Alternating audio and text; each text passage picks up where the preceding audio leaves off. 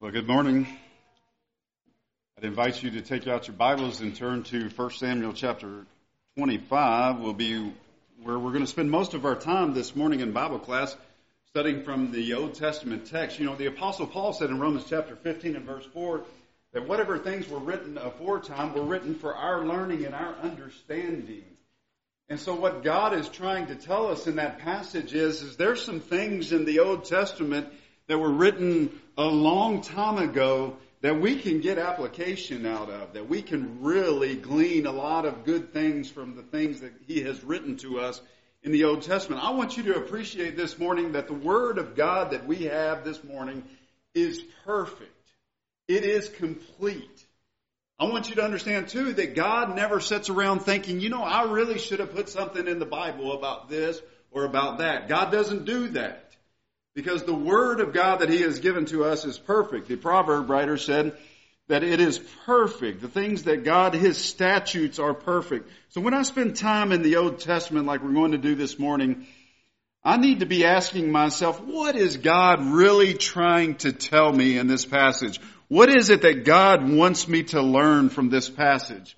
And so what I want to do is turn back to 1 Samuel chapter 25 and I want to pick up a story that is maybe somewhat familiar to us, maybe not. Maybe you haven't spent any time in learning about this woman, Abigail, that we're going to study about this morning. 1 Samuel chapter 25, beginning in verse 1, the Bible tells us, Then Samuel died and the Israelites gathered together. I need to make sure my microphone's on, don't I? I need to hit this red button. All the way over. It says, Then Samuel died, and the Israelites gathered together and lamented for him and buried him at the home in Ramah. And David arose and went down to the wilderness of Paran. And there was a man in, in Maon whose business was in Carmel, and the man was very rich, and he had 3,000 sheep and 3,000 goats, and he was shearing his sheep in Carmel. Skip down to verse 4.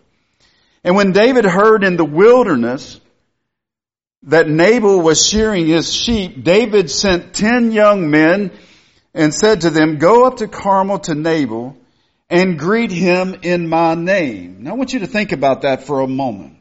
There, here is the scene that in David's life when David is not doing very well. You're going to see some things in this chapter that is, is pretty much out of character for David, if you would. David's going to do some things that's not in his normal method of operation. It's not something David normally does. We read here that Samuel had died and David was on the run from, from Saul. And the truth is, is David is hanging out with just about every outlaw in the kingdom. You go back to 1 uh, Samuel chapter 22 and verse 2, you find that everyone that was in distress and everyone that was in debt and everyone that was discontented gathered themselves to him, and he became a captain over them, and there were with him about 400 men.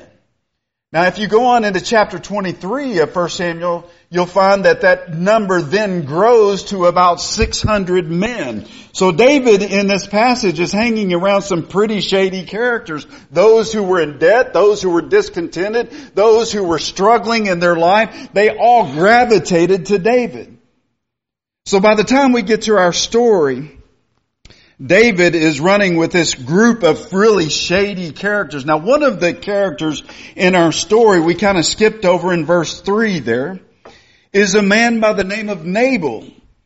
The Bible says that the man whose name was Nabal and the name of his wife was Abigail and she was a woman of good understanding and beautiful in appearance, but the man was harsh and evil in his dealings. And he was of the house of Caleb. So we're introduced to Nabal, who is a very rich man. He had about 3,000 sheep.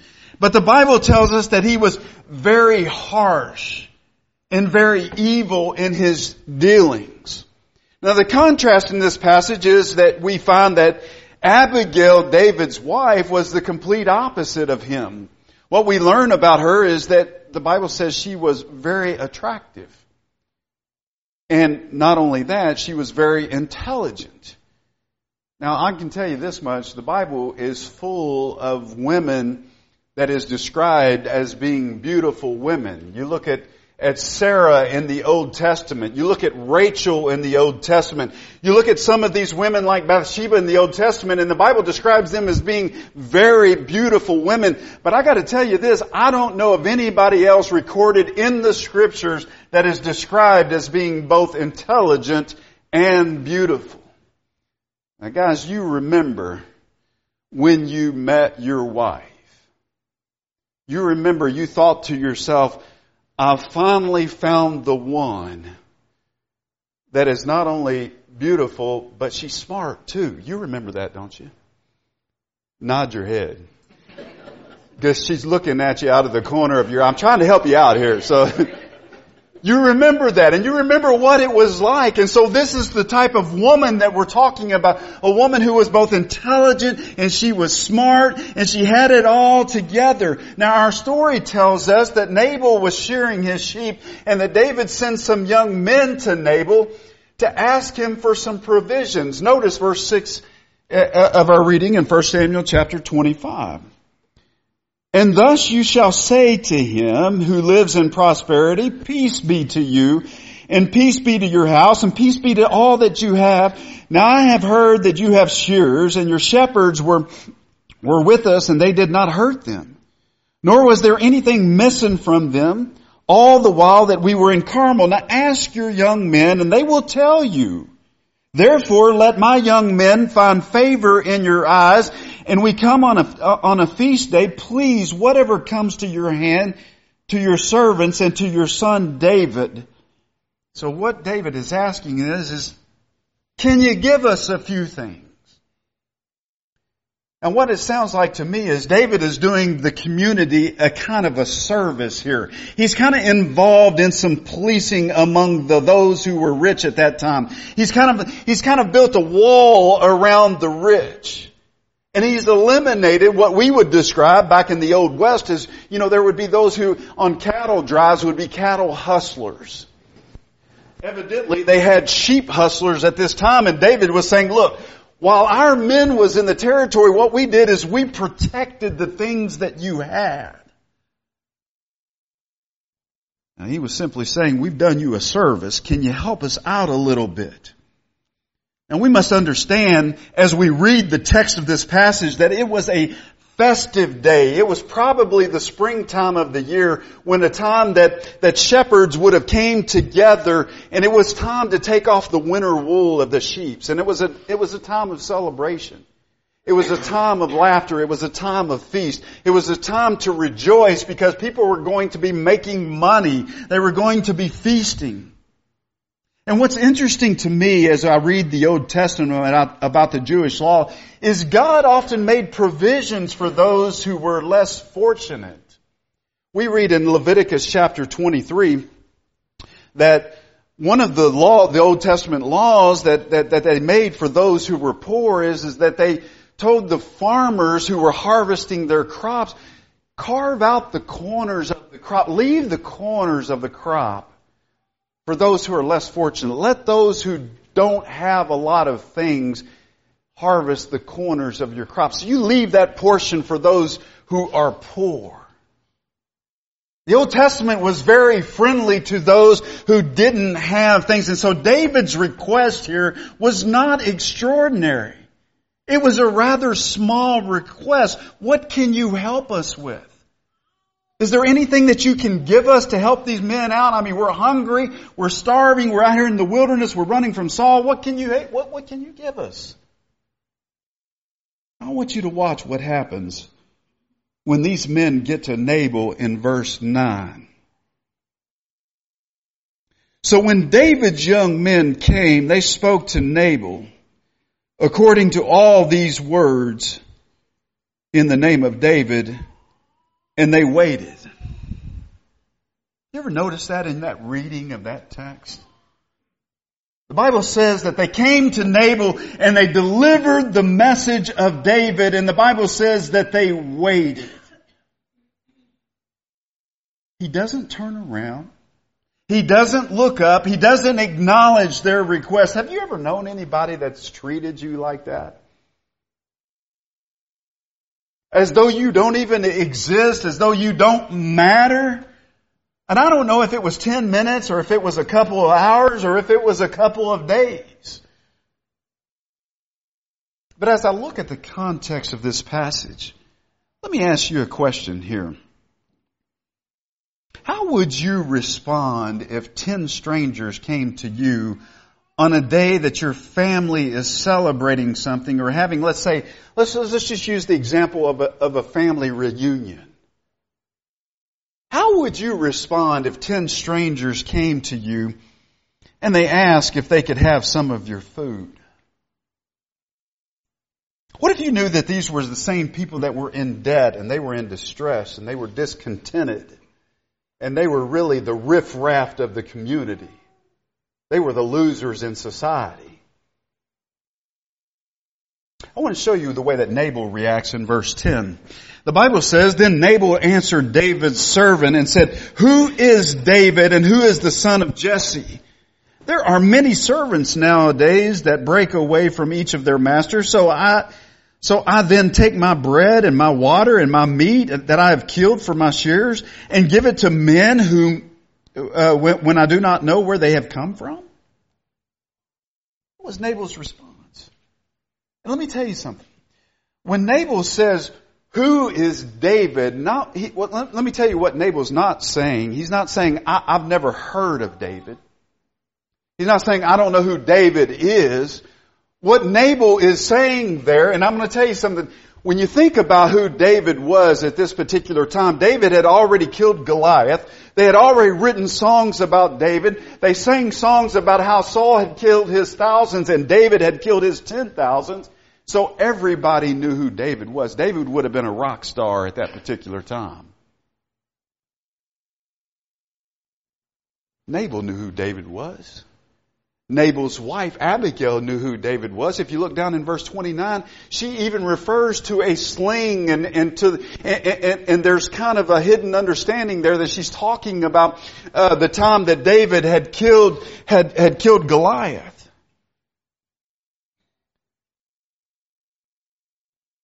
So when Nabal says, who is David? He means who is David to me? Why should I pay attention to David? What difference does David make to me? Did you also catch the way that he insults David's servants as well? There's all kinds of people out there breaking away from their masters and there are all kinds of losers out there and you expect me to take my money and my meat and the things that I've worked for and all of the blessings that I have and I've worked so hard for and give it to people whose origins I do not know?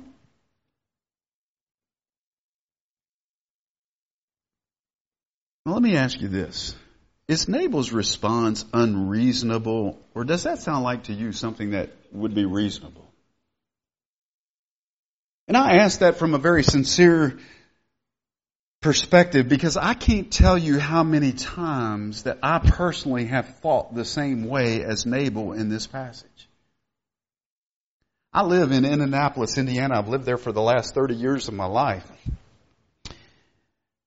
And I can tell you this, I cannot take my family downtown without being approached by somebody who's homeless or destitute or have reached a hard time in their life who says to me, Can you give me anything? And I can't tell you the number of times that I personally thought to myself, you expect me to take what I've worked so hard for and give it to somebody who I don't know the origin of where you're from? I got to tell you, brethren, I've got to be reminded that this is the spirit of Nabal. The spirit of Jesus, according to Matthew chapter 5, tells us that we ought to be willing to give to someone who does not or has not the capability to give to us in return. I know somebody's going to say, well, we got to show wisdom. And, and, we just can't be enablers to people in society. And, and, and, I get all of that and I understand all of that. And I know that we've got to have some wisdom in how we handle our money and things of that nature. But I just want to make the point that Nabal sounds a lot like me sometimes. And, and I've got to learn to do better. I've got, I've got to learn to guard against that. Now, I want you to look at what happens in, in verse 12.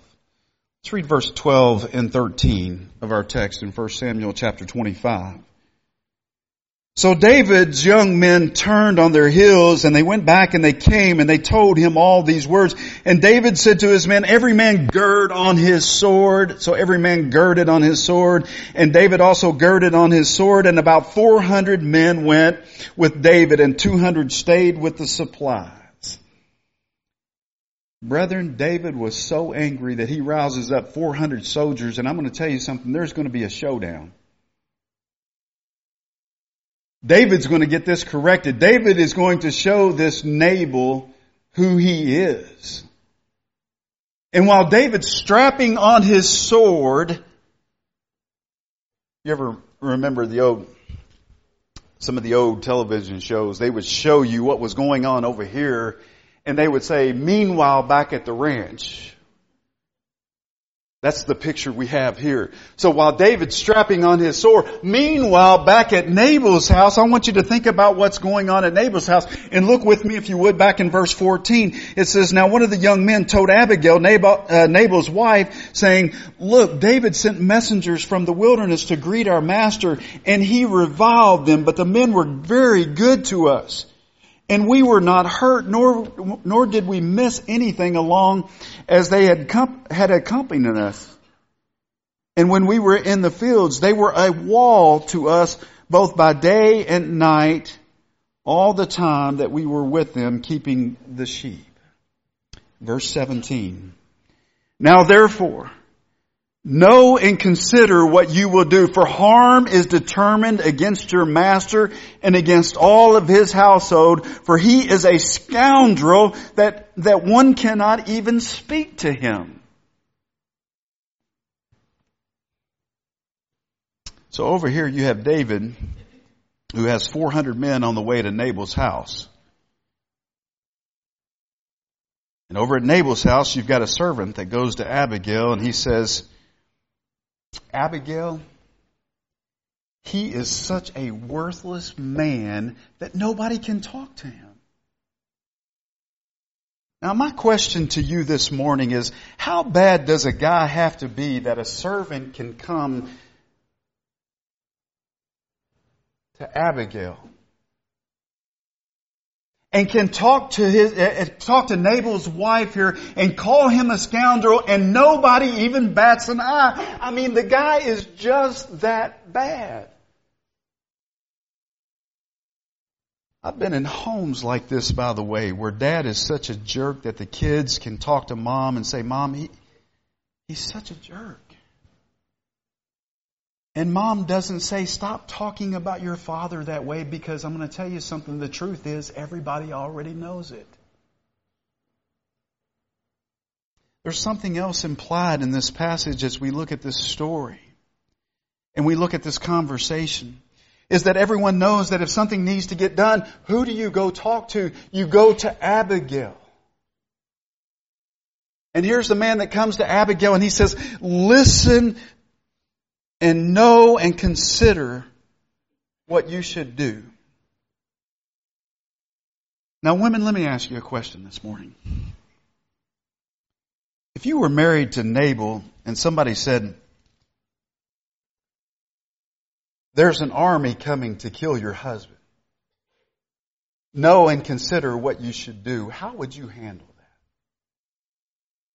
I mean, you know that the man is a scoundrel. You know that he's worthless. You know that he's mean, he's crude and evil in his dealings and there's an army coming and they're going to completely destroy him. And it says, know and consider what you should do. How would you handle that? Let me show you what Abigail does. Notice verse 18 of our text. Then Abigail made haste and took 200 loaves of bread, two skins of wine, five sheep already dressed, five seahs of roasted grain, 100 clusters of raisins, and 200 cakes of figs, and loaded them on a donkey. And she said to her servants, Go on before me and see, I am coming after you. But she did not tell her husband Nabal.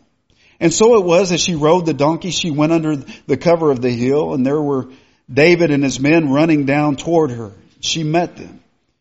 Now David had said to her, surely in vain I have protected all that this fellow in the wilderness has, so that nothing was missed and all that belongs to him, and he has repaid me evil for good. May God do so and more also to the enemies of David if I leave one male of all who belong to him by morning light.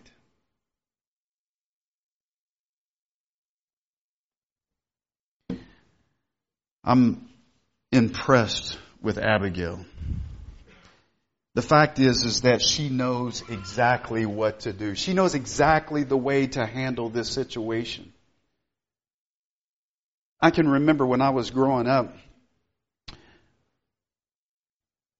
when there was family issues in my grandmother's house. One of the things that she would often do is she would go in the kitchen and she'd just start cooking. You ever notice how good food just kind of makes people take a step back and realize that there's other things in life. There's other things more important in life. And I'm going to tell you, it's a sad commentary on us men that when a crock pot can avoid a whole war that's about to happen in this story, isn't it? That's a sad commentary on us men. There are a few applications I want us to understand as I, as I take a look at this story and I want us to recognize this morning. And the first application I want you to understand is, is that Abigail had every right in this story to be a victim and she chose not to. Isn't this what we often do when God doesn't change our circumstances in life? We just throw up our hands and we just become victims, don't we?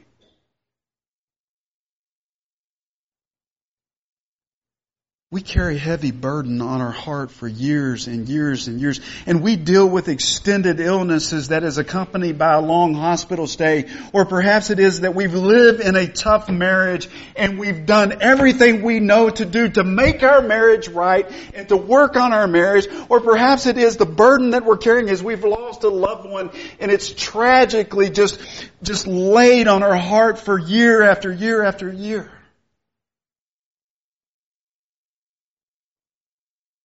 There are so many circumstances that we wish God would change, but for whatever reason, even though we've prayed about it time and time again, He chooses not to change our circumstances. Let me suggest to you this morning that maybe God doesn't change our circumstances because He wants our circumstances to change us. Have you ever thought about that? You look at the example of the, uh, in the New Testament of the apostle Paul who came to God three times because the Bible says he had a thorn in the flesh. And three times he said, I pleaded to God, three times please change my circumstances. And God said no. Why? You allow those circumstances to change you. He said, my grace is sufficient for you.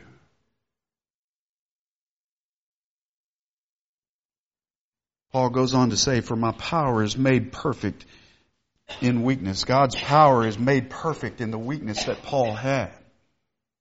Let me just say this. The life of a Christian demands, brethren, listen to me. It demands that we are victors in Christ. God doesn't want us to be victims.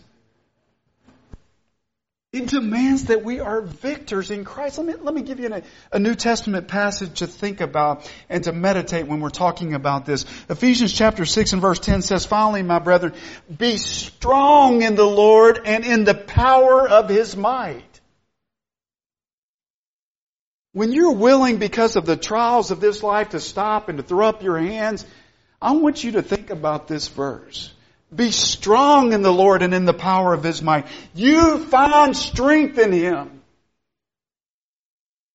And it may be that you need to let your circumstances change you. Just like Abigail. The second thing I wanted to point out to you this morning is there's a contrast between the husband and this wife in the story. Have you ever met a couple like this? Have you ever met a couple that is just so polar opposite? Have you ever thought about the commitment that that takes when you, when you see a couple that is just so opposite?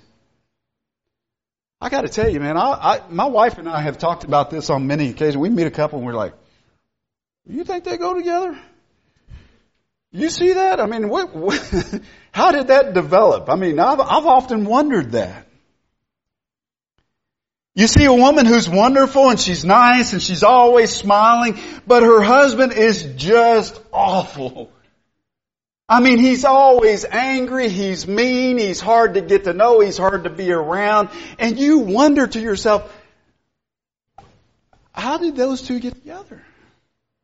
And I'll tell you, it's not always like that.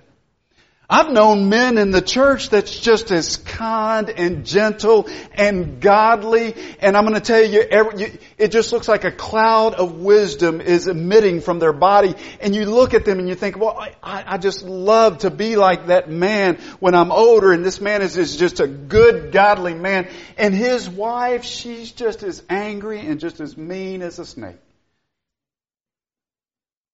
And you got to scratch your head and wonder to yourself, how did that even happen? Where does this even come from? How does someone like Abigail end up with this, this loser like Nabal? Have you ever thought about that? I think there's just a couple of options of how this could have developed. And I want to, I want to throw out a couple of ideas to you and I want you to think about it. It could be that these two people got married and when they, when they both got married, they were both just wonderful people. They were both just good people and they obeyed God and they were going to do this together and then somewhere along the line, Nabal decided, you know what? This just isn't working for me. I'm just tired of doing the right thing all the time. Seems like I get taken advantage of when I do the right thing. And so this just isn't working for me. I'll tell you what. Guy like that decides, you know, you go ahead and do what you're going to do, but I'm not going to have any part of it. I'm going to do what I want to do. I'm going to, there's some self-fulfillment I want to involve in. I want to do the things that I want to do. I have a very close friend of mine that lives in Atlanta, Georgia. And he's a gospel preacher, been a gospel preacher since his early 20s. Him and his wife had four children. And she came home one day and she told him, I'm tired of being a Christian. I'm tired of having to try to do what's right all the time. I'm tired of being the example to everybody. I'm leaving you and I'm leaving the kids.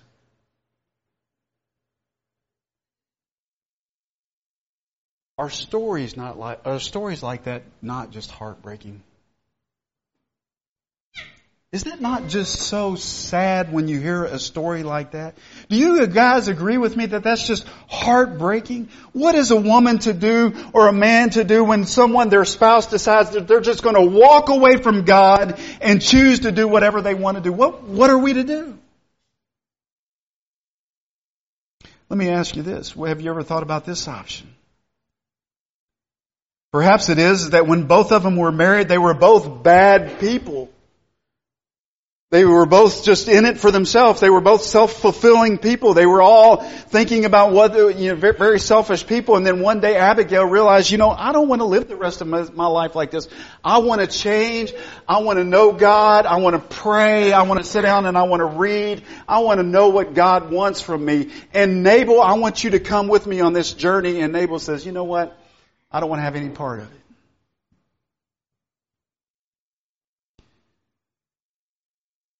Have you ever seen that happen? Somebody changes and wants to do what's right, and while they hope and pray that their spouse will come along and make the changes, and they never do.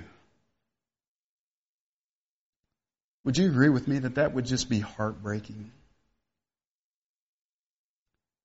Now, there's a third option that I want to posed to you this morning, and I think this is probably actually what happened here. And that is, is that they didn't even decide to marry each other. This was probably an arranged marriage back in those days. And I'm wanting to suggest you that, that this makes this story even that much more complicated because Abigail couldn't say, well, I guess I've made my decision. I made my bed. I guess I'm just going to have to deal with it. I guess I'm just going to have to just tough it out with this guy.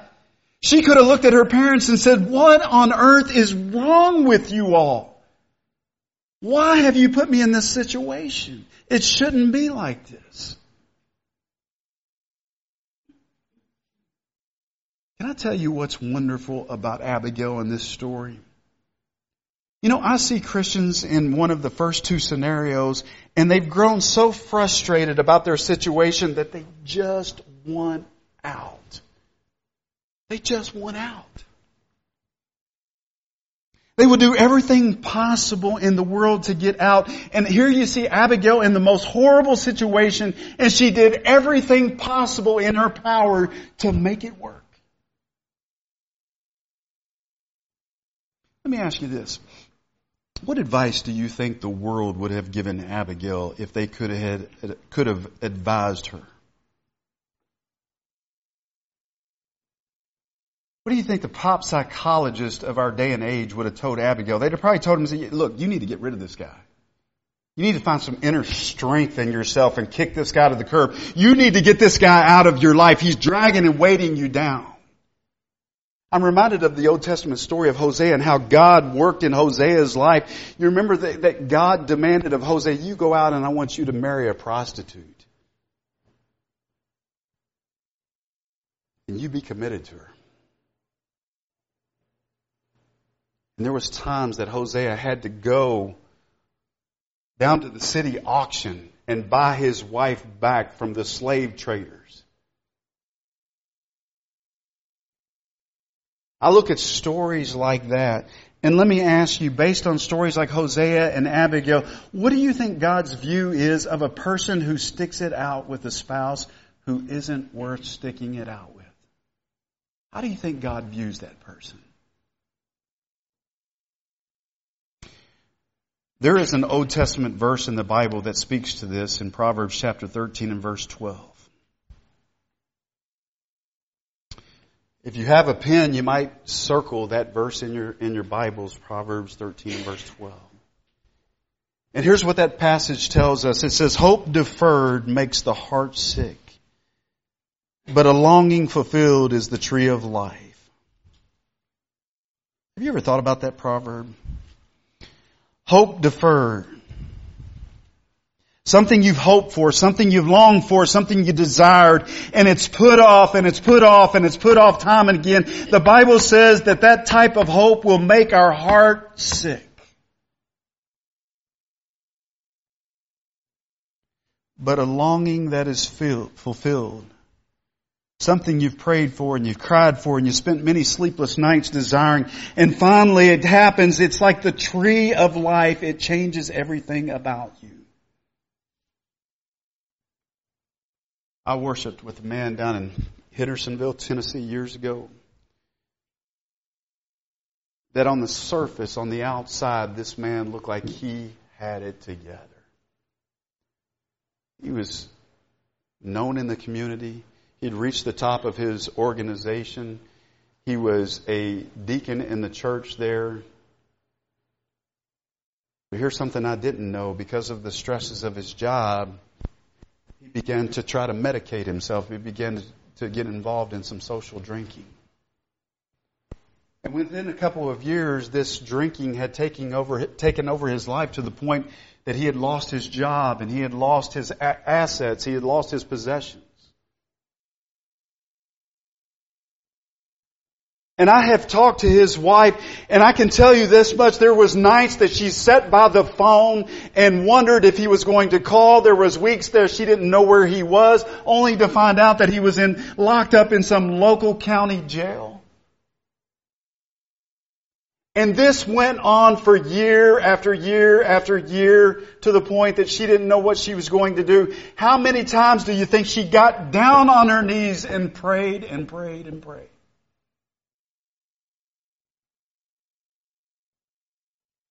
And then one day, after spending over a year in a county jail, he came home and he said, I've had it. I'm ready to do whatever it takes for however long it takes.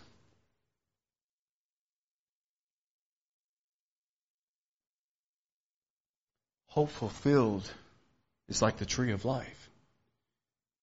And to her, this was like the tree of life. Think about that. For those who have stuck it out in your marriage and you've hoped and you've hoped that one day finally you're going to see change, you know what this verse means. You know what this is about.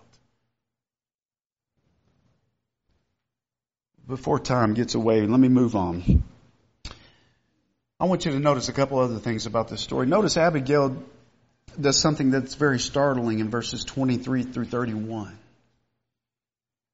She chooses to approach David and she is so humble in her conversation with David. She takes on the sin of her husband. In the verses between 23 and 31, I want you, I'm impressed with the fact that six times she calls herself David's maidservant. 14 times she refers to David as my Lord. And the whole thing in this passage begins with her getting off of her donkey and lying face down in the dirt. Think about this woman. I mean, think about this for a moment. Women, if a servant came to you and said, you know, this scoundrel of a husband is about to be ran through by 400 angry men, you know, you're in a tough marriage anyway. I mean, look at your circumstances and there's 400 men that's going to be here any minute now to just completely wipe out this family. I mean, I can think of a lot of women today that might have thought, well, my, my, the Lord works in mysterious ways, does he not? I think it's time to go visit my sister. And yet you see Abigail here get down in the dirt and confess, my Lord, my Lord. Forgive the sins of your maidservants. Did you catch what's said in verse 24 of our text there? On me and on me alone be the blame. Notice verse 28. Please forgive the transgressions of your maidservants. What transgressions is she talking about? Do you notice how unfair this is? You notice how unreasonable is, this is, really is? I mean, she's taking on the transgressions of this fool. But let me ask you this this morning. Is this not the very thing that Jesus has done in our lives? He became our advocate. He took on our sin so that we would not receive the judgment of God. And so what you are seeing here in 1 Samuel chapter 25 is Abigail displayed the behavior of the cross long before the cross ever happened. Let me ask you this. What about you and your marriage? What about your family? And what about your friendships? And what about the things that could potentially divide this congregation? Who is going to step up and say, on me, on me be the blame?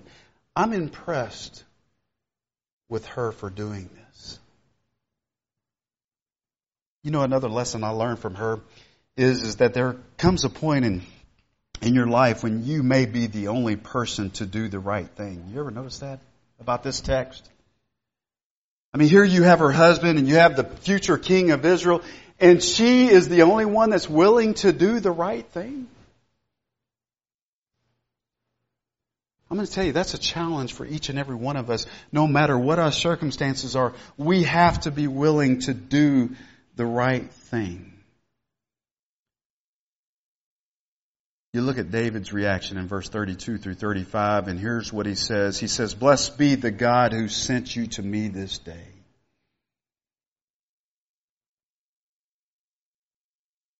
Listen to me, brethren.